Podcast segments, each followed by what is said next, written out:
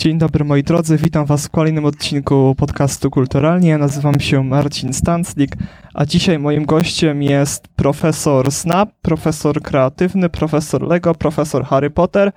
Dodatkowo nauczyciel roku 2018, człowiek roku 2018 w plebiscycie czytelników Gazety Wyborczej w kategorii wzorowe sprawowanie, e, sprawowanie osoba, która jest e, w, w gronie 100 najbardziej wpływowych osób społeczności LGBT, oraz nauczyciel nominowany do e, Grand Teacher Prize.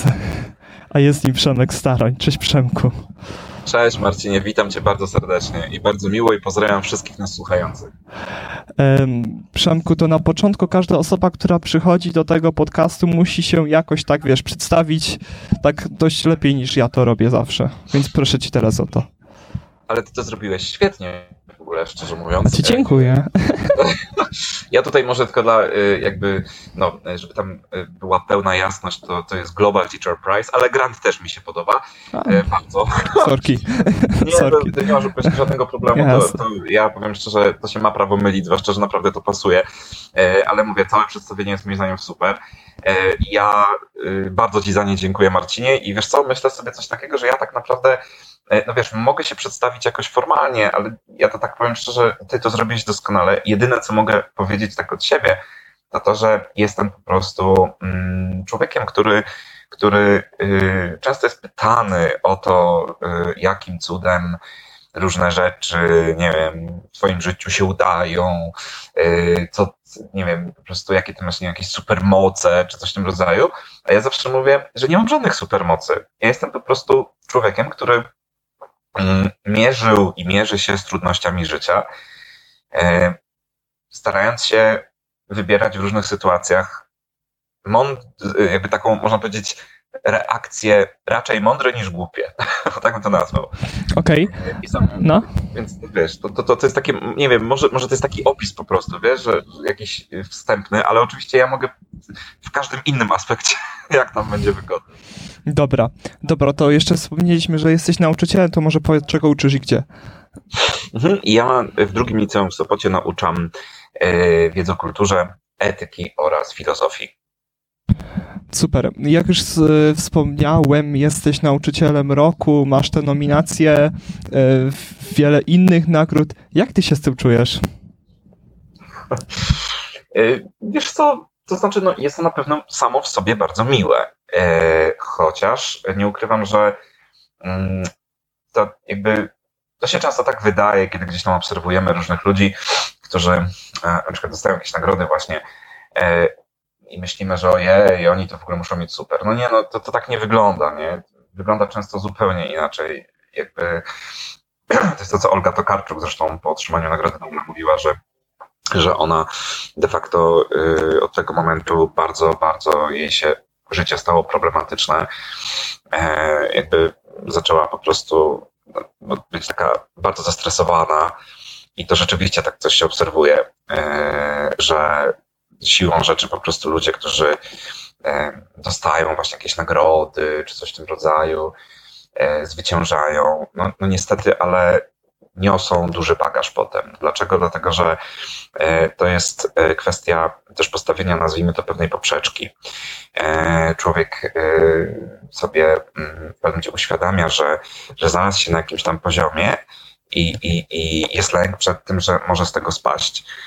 O tym się często zupełnie nie mówi. Ja, będąc psychologiem i też, tak jak właśnie mówiłem na samym początku, naprawdę przywiązując olbrzymią wagę do pracy nad sobą, którą uważam w zasadzie za najważniejsze zadanie dla każdego z nas, bo bez tego to po prostu się nie da.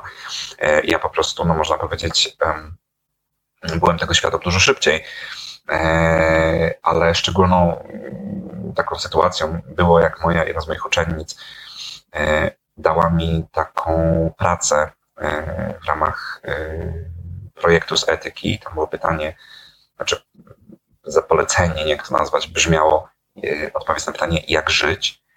E, I ona podzieliła się swoją historią zrobiła coś takiego, że jakby pokazała historię swoich sukcesów i porażek. I okazało się, że moment, w którym miała największe sukcesy sportowe, e, jakby po czasie zaczął się jawić jako moment jej największej porażki, bo od tego momentu zaczęła naprawdę bardzo, bardzo, bardzo się stresować. Eee, czy, czy, czy utrzyma te wyniki i tak dalej. Dopiero kiedy jakby odpuściła zupełnie, kiedy mm, jakby zupełnie poczuła, że to jest bez sensu i też jakby no, wycofała się e, z takiego sportu, jaki wcześniej powiedzmy ogarniała, to, to po prostu znowu zaczęła czuć się lepiej. Więc to jest bardzo duże ryzyko sukcesu. E, lęk przed spadnięciem z piedestału e, i wiele osób tego doświadcza. U mnie mm, jest to, myślę, dość minimalne z dwóch powodów. Po pierwsze, tak jak mówiłem, no, no naprawdę dla mnie warunkiem wszystkiego to jest praca nad sobą. Więc jakby ja naprawdę no, przerabiam wszelkiego rodzaju różne rzeczy z sobą samym i z moją terapeutką.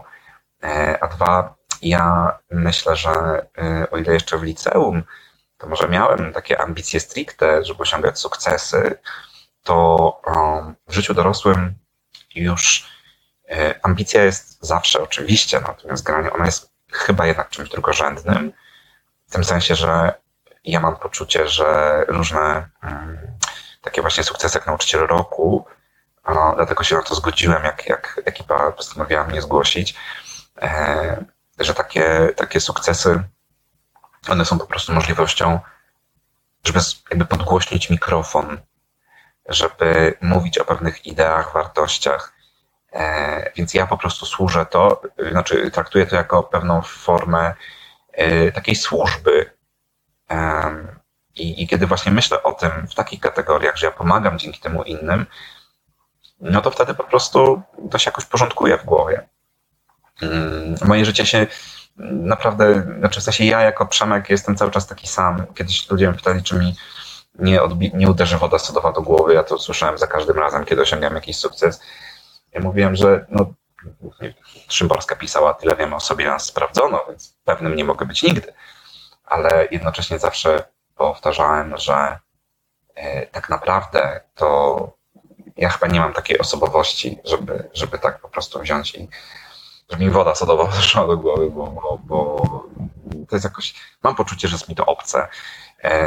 Ja mam bardzo sobie wiele pokory i szacunku, e, pokory do świata, do ludzi, szacunku do ludzi, co oczywiście nie, nie oznacza bycia jakimś, nie wiem, obojętnym, czy, czy, czy nie zabierania twardo głosu w różnych sytuacjach, bo to zupełnie są różne sprawy. Ja po prostu żyję tym, co powiedziała kiedyś Simone Weil, że jeżeli stoimy na szczycie góry, owszem, jesteśmy bliżej nieba, ale nie jesteśmy ani trochę bliżsi temu, żeby latać. I, i dlatego żyję po prostu swoim własnym życiem cały czas. E, pewne rzeczy no, uległy zmianie, musiałem sobie poradzić z tym, e, z różnymi tam właśnie mm, zmianami, które nastąpiły, ale, no, ale poradziłem sobie. E, I, no i cały czas jestem tym samym Przemkiem. No. Chciałem cię teraz jeszcze zapytać, e, czy może jakie były zdania innych o tym, w sensie twoich na przykład współpracowników czy współpracowniczek, ale myślę, że jak o tym mówisz, to mm, jesteś osobą, która nie za bardzo przyjmuje się chyba zdaniem innych, w sensie, że wiesz, zdanie innych osób nie jest jakoś y, na ciebie super oddziaływujące. Mhm. To jest bardzo dobre pytanie, wiesz co, bo u mnie to, to znaczy, to, to jest tak, że to jest, e, mm, to ma kilka aspektów. To znaczy, ja bardzo, w sensie, y, wsłuchuję się y, w, w to, co ludzie mówią i w tym sensie zdanie innych ludzi jest dla mnie bardzo ważne. Natomiast ja nie do końca przejmuję się, nazwijmy to tym, e, co ludzie o mnie mówią. Co to znaczy nie do końca się przejmuję? Bo to też właśnie tutaj jest kluczowa sprawa. Mm. Wiesz, to jest tak jak z jeżozwierzami. E, jeżozwierze mogą się pokłócić tylko wtedy, kiedy są blisko. E, jeżeli ja i każdy z nas zresztą no, jest daleko od kogoś e, w relacji, nie ma relacji, no to po prostu jakaś osoba może nas wkurzyć, ale niekoniecznie to będzie przez nas traktowane jako zranienie. Pani na poczcie może nas wkurzyć, nie wiem, jakiś tam kontroler w autobusie, ale rana może się pojawić tak de facto tylko w relacji bliskiej, bo tylko wtedy możemy się pokłócić. I ja jakby średnio przejmuję, znaczy ja się w ogóle tak naprawdę nie przejmuję, nie wiem, jakimiś hejterami, trollami, co nie znaczy, że czasami, że to, jakby to nie zmienia faktu, że czasami to czytając pewne rzeczy, no, bardzo często mam bekę, ale, ale są sytuacje, kiedy po prostu no jest mi przykro. Bywają takie sytuacje, na szczęście rzadko.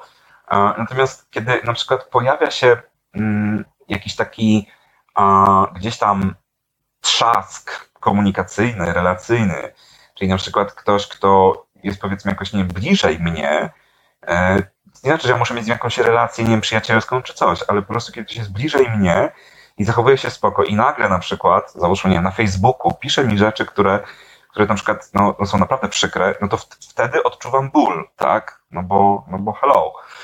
E, jakby każdy z nas tak naprawdę, można powiedzieć, jeżeli jest silny, to to nie oznacza, że nie odczuwa bólu. To oznacza, że potrafi sobie po prostu z nim radzić. I ja myślę, że to jest to. Bo wiele osób mnie o to pyta właśnie i ja mówię, że to nie jest tak, że jestem jakimś mm, stoikiem, który po prostu żyje w sposób niewzruszony.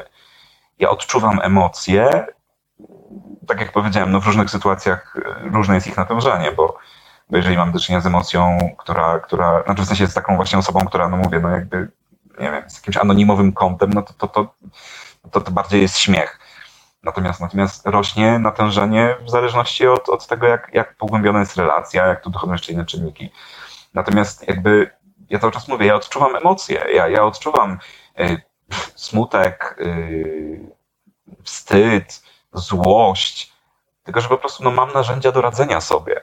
Czyli mówiąc krótko, ja nie jestem jakimś, nie wiem, e, wiesz, jakimś super hero, który przyleciał z innej planety. Jestem takim samym człowiekiem jak każdy. Tylko po prostu rzeczywiście myślę, że, że to, co, to, co rzeczywiście mogę powiedzieć tak mm, o sobie, to co wiem na pewno, co, co często jakby mm, czyni mnie nie lepszym, tylko innym od, od, od ludzi, to, to jest bardzo ważne rozróżnienie to to, że po prostu ja naprawdę dużą wagę przywiązuję właśnie do takiej pracy nad sobą, do szukania raczej jakby odpowiedzi, dlaczego na przykład jakaś sytuacja się zadziewa, dlaczego mnie to tak rusza, w sobie samym niż w innych, tak? Na tej zasadzie. I, i używam narzędzi po prostu, szukam narzędzi, za pomocą których mogę sobie poradzić. E, miałem taką sytuację kiedyś na terapii, jak właśnie nadawałem tam na jedną osobę bardzo i moja terapeutka powiedziała, pan to chyba by chciał, żeby ona siedziała teraz tutaj na tym fotelu zamiast pana. Ja mówię, no oczywiście, że tak. No a ona mówi, panie Przemku, ale siedzi tutaj pan. No i ta osoba oczywiście, no możemy nie rozmawiać, ale to pan przeżywa emocje z nią związane. Ja wtedy właśnie to uświadomiłem, że jakby ludzie mogą robić różne rzeczy w stosunku do nas, ale, ale to ostatecznie wszystko się zadziewa w nas, tak jak mówił Dumbledore. Harry oczywiście się dzieje w twojej głowie, ale licha czemu to miałoby oznaczać, że się nie dzieje naprawdę? I jakby zawsze kluczowe jest zadanie sobie pytania, dlaczego mnie to tak rusza? Jakich, jakich deficytów to we mnie dotyka? Jakich trudniejszych punktów mo mojego ja, tak? I co mogę z tym zrobić? Mhm. To teraz przejdziemy do tego tematu, który jakoś tam nas obu łączy, czyli edukacja. Mnie łączy po, po tej jednej stronie bardziej uczniowskiej, ciebie łączy po tej drugiej stronie bardziej nauczycielskiej. I powiedz nam, często narzekamy na polską edukację, a teraz chciałbym, żebyśmy może trochę ponarzekali. E, co jest nie tak z polską edukacją, ale, ale uwaga, może jest coś, co jest dobre i o tym też powiedzmy, mówmy o, o dobrych i złych rzeczach. To jest bardzo, bardzo, bardzo fajna strategia, bo ja często mam takie wrażenie, że rzeczywiście mm, łatwo brać dziecko z kąpielą. To znaczy, jakby chodzi o to, że ja absolutnie nie neguję, znaczy, mm, tak, nie neguję faktu, że jakby system edukacji jest kompletnie do chrzanu, ale no, to jest tak, że, że w każdym jakby zjawisku, które jest do chrzanu, no są też jakby elementy, które siłą rzeczy są bardzo fajne. I, I jakby gdybym miał właśnie wymienić tutaj takie, no to ja zawsze podkreślam, że sam fakt w ogóle, że ta edukacja funkcjonuje, że, że jest system jakiś, który jakby porządkuje nam rzeczywistość. Mm, bo prawda jest taka, że często mamy takie jakieś nie wiem, marzenia, przepraszam, dotyczące tego, żeby, o, żeby ten rok szkolny to trwał tyle, co wakacje, znaczy, żeby te 9 czy 10 miesięcy to, to, to były wakacje, a rok szkolny trwał dwa. E, I ja zawsze się tak uśmiecham, jak to słyszę, bo mówię, wiecie, no jakby bądźcie ostrożni w zakresie tego, o co prosicie. Bo myślę, że paradoksalnie zapominamy o tym, że na przykład podczas wakacji często się zdarza coś takiego, że no po prostu robi się taka dziwna pustka. W pewnym momencie mamy poczucie takiej próżni, jakiegoś takiego dyskomfortu i aż się dziwimy, że chcielibyśmy już do tej szkoły wrócić. Niektórym się włącza bardzo silna myśluwa i rozkminiają różne rzeczy. Mówią, Boże, że już po prostu naprawdę chcę wrócić do szkoły, że po prostu już nie rozkminiać. I to jest jakby, to jest paradoksalnie właśnie bardzo dobre jakby w edukacji, że, e, znaczy w tym systemie, że on nam rzeczywistość porządkuje, strukturyzuje, narzuca ramy, bo to daje nam poczucie bezpieczeństwa. I, I to jest bez dwóch zdań. Oczywiście to, gdyby system był super, no to pewnie robiłby tak samo, nie? W sensie, znaczy spełniałby też jakby tę potrzebę. Ale yy, nie zmienia to faktu, że nawet ten to daje.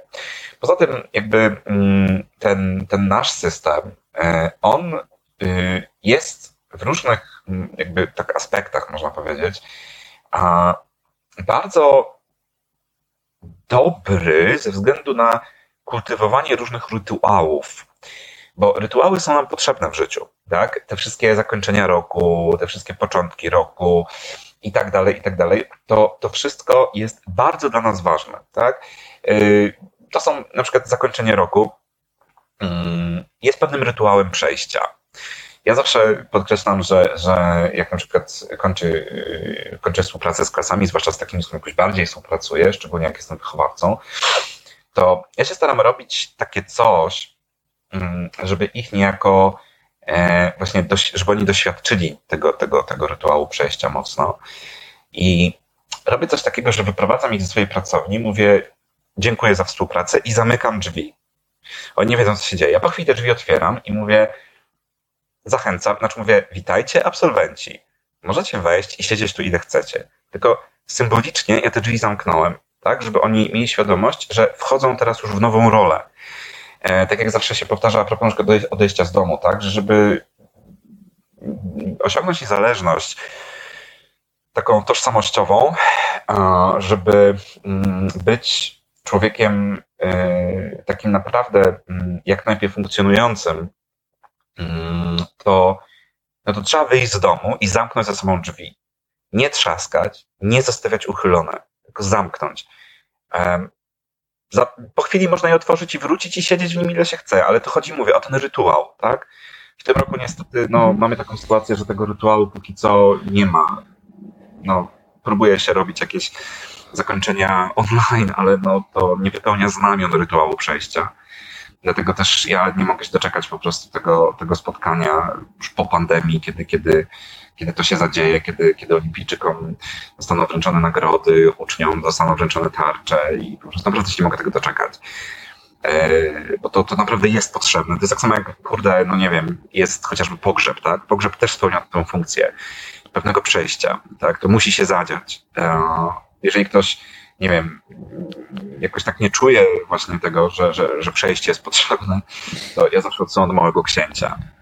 I list świetnie Małemu Księciu tłumaczy e, istotę właśnie rytuału obrządku, nie?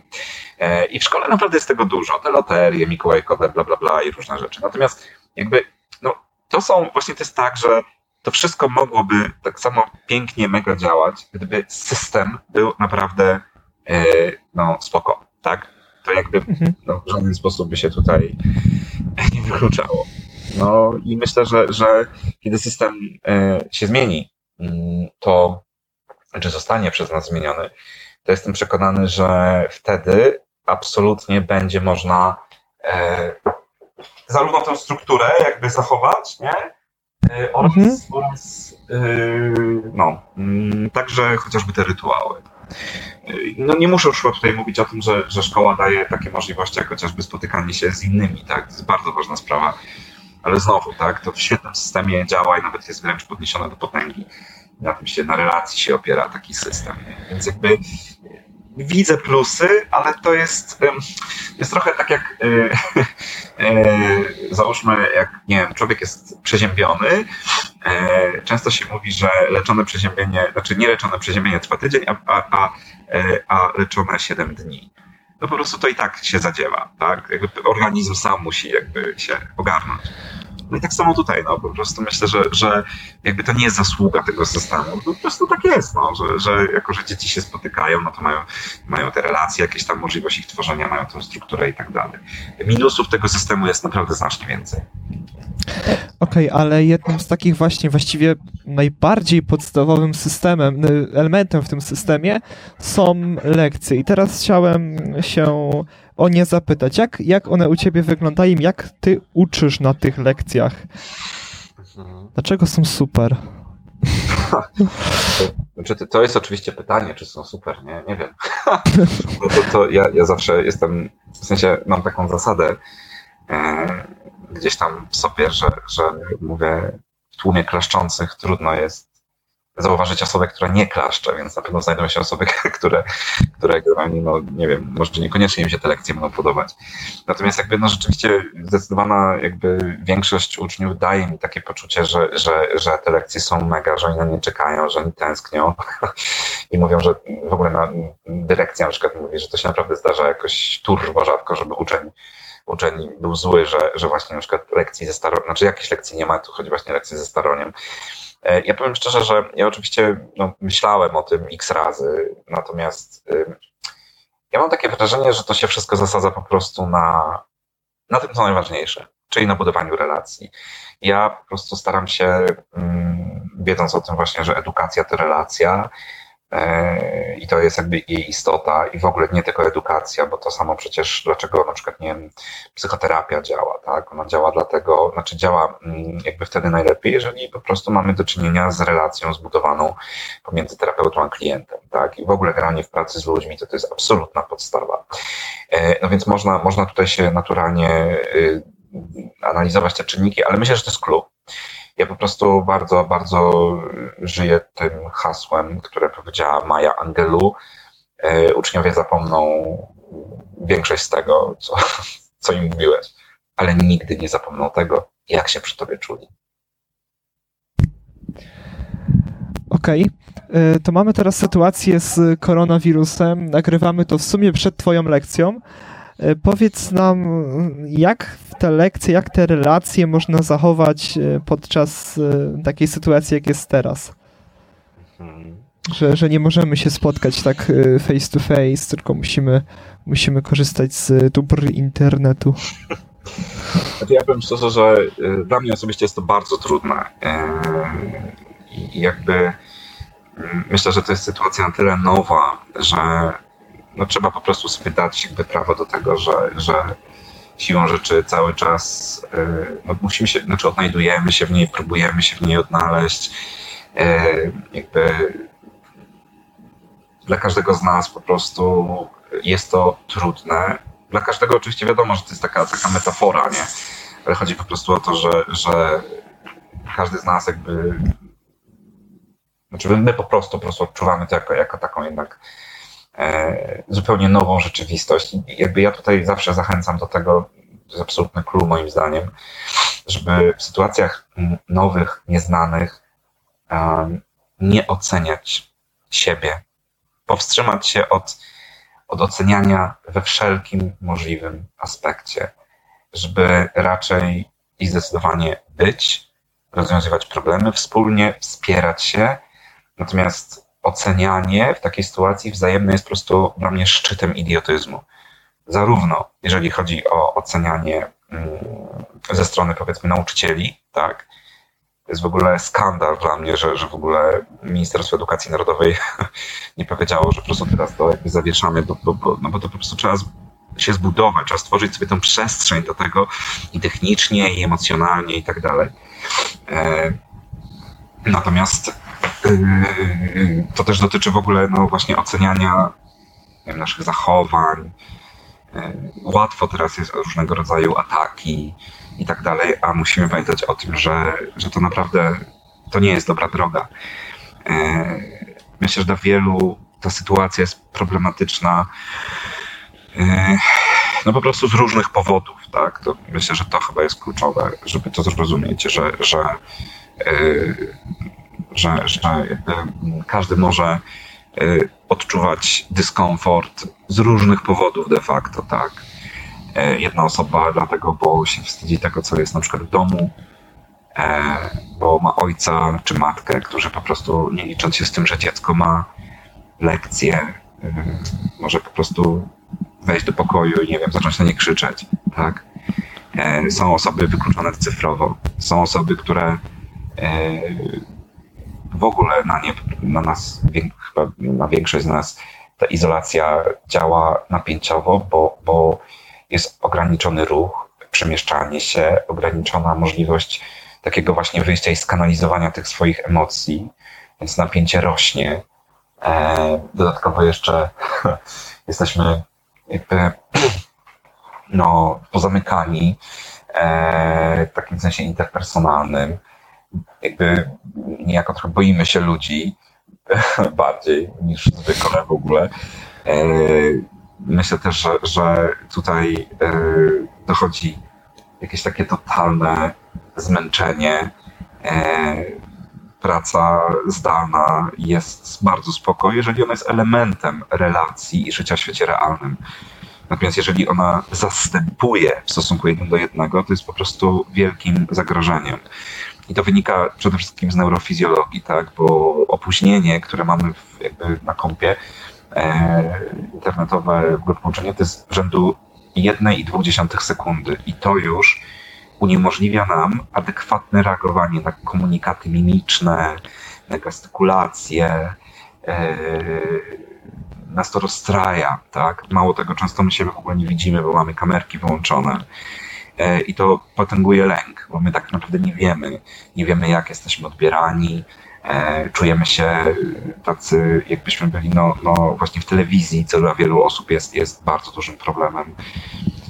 Więc naprawdę jest to bardzo, bardzo trudne. E, I ja jakby to, co cały czas powtarzam, to to, że jakby w tej trudnej sytuacji najważniejsze jest skupienie się na tym, co jest podstawą, właśnie na byciu razem, na tym, co, co, co mówił e, Rorty, tak metaforycznie, żeby lgnąć do siebie w obliczu ciemności, żeby nie oceniać, a wspierać, E, i żeby pozwolić sobie na emocje, na wyrażanie ich, na poszukiwanie rozwiązań. To jest clue teraz, absolutne. E, a cała reszta to są didaskalia, moim zdaniem.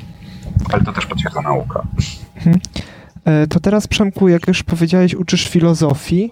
Więc mam dla ciebie taką serię może trzech e, mniej lub bardziej oklepanych, albo może nieoklepanych, filozoficznych, może niefilozoficznych pytań.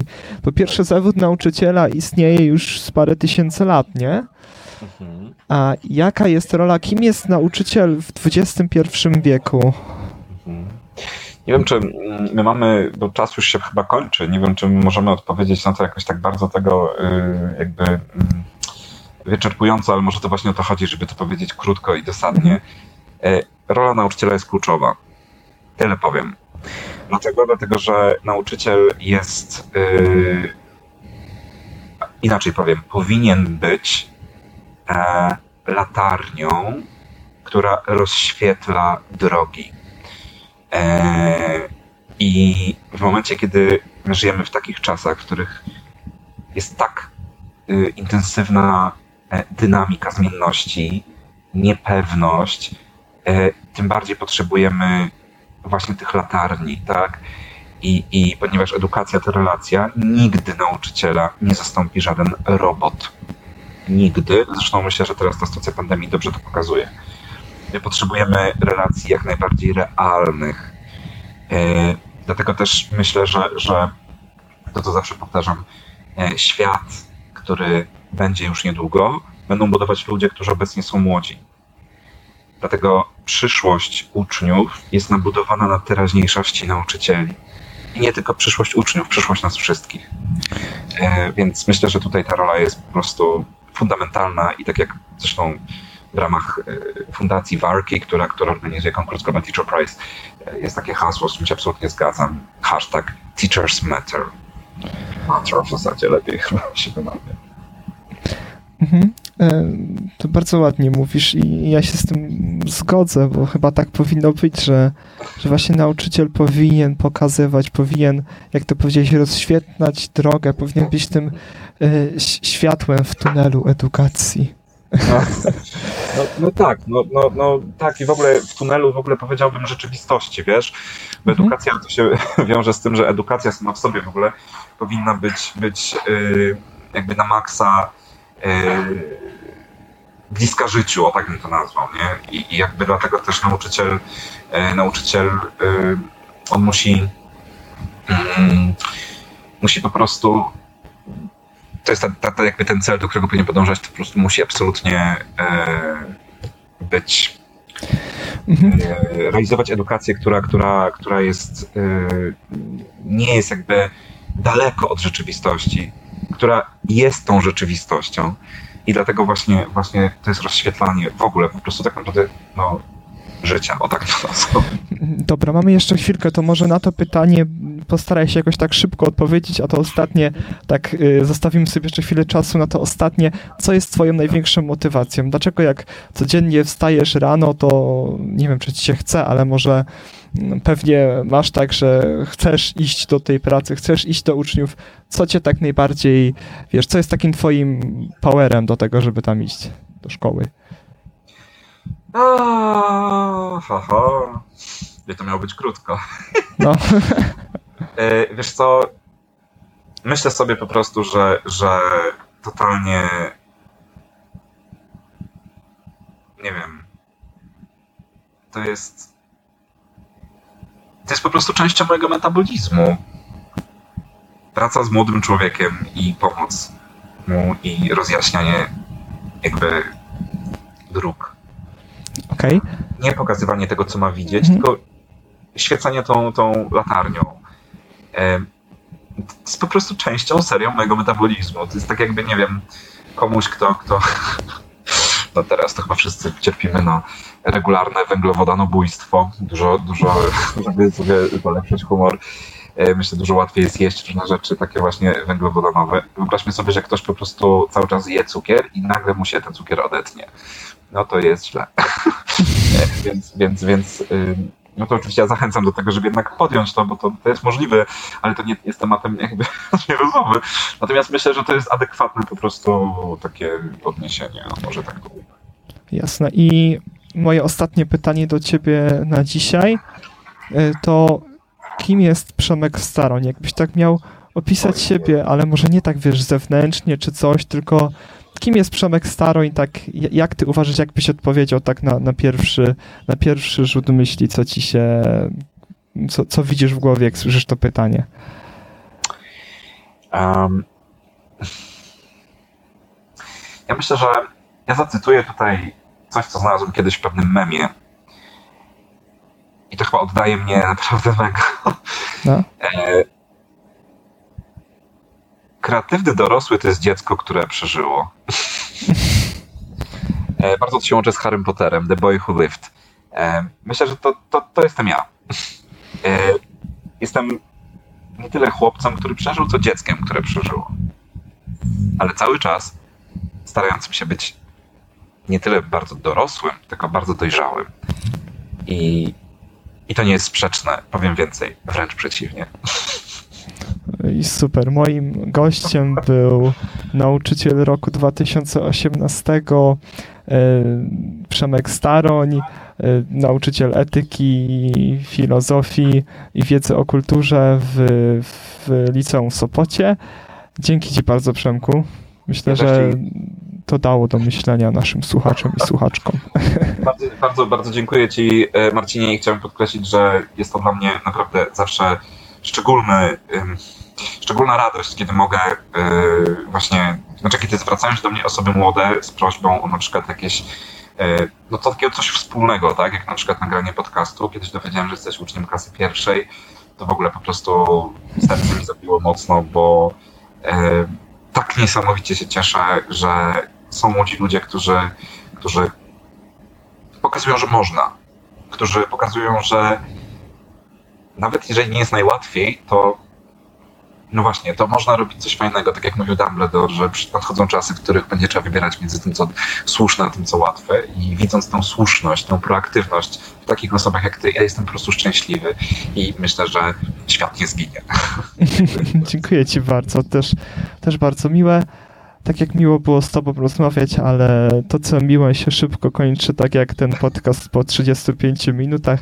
Dzięki ci jeszcze raz, do usłyszenia. Nie ma sprawy, do usłyszenia, ściskam cię mocno i pozdrawiam wszystkich słuchających i do, do zobaczenia, usłyszenia, papa. Pa.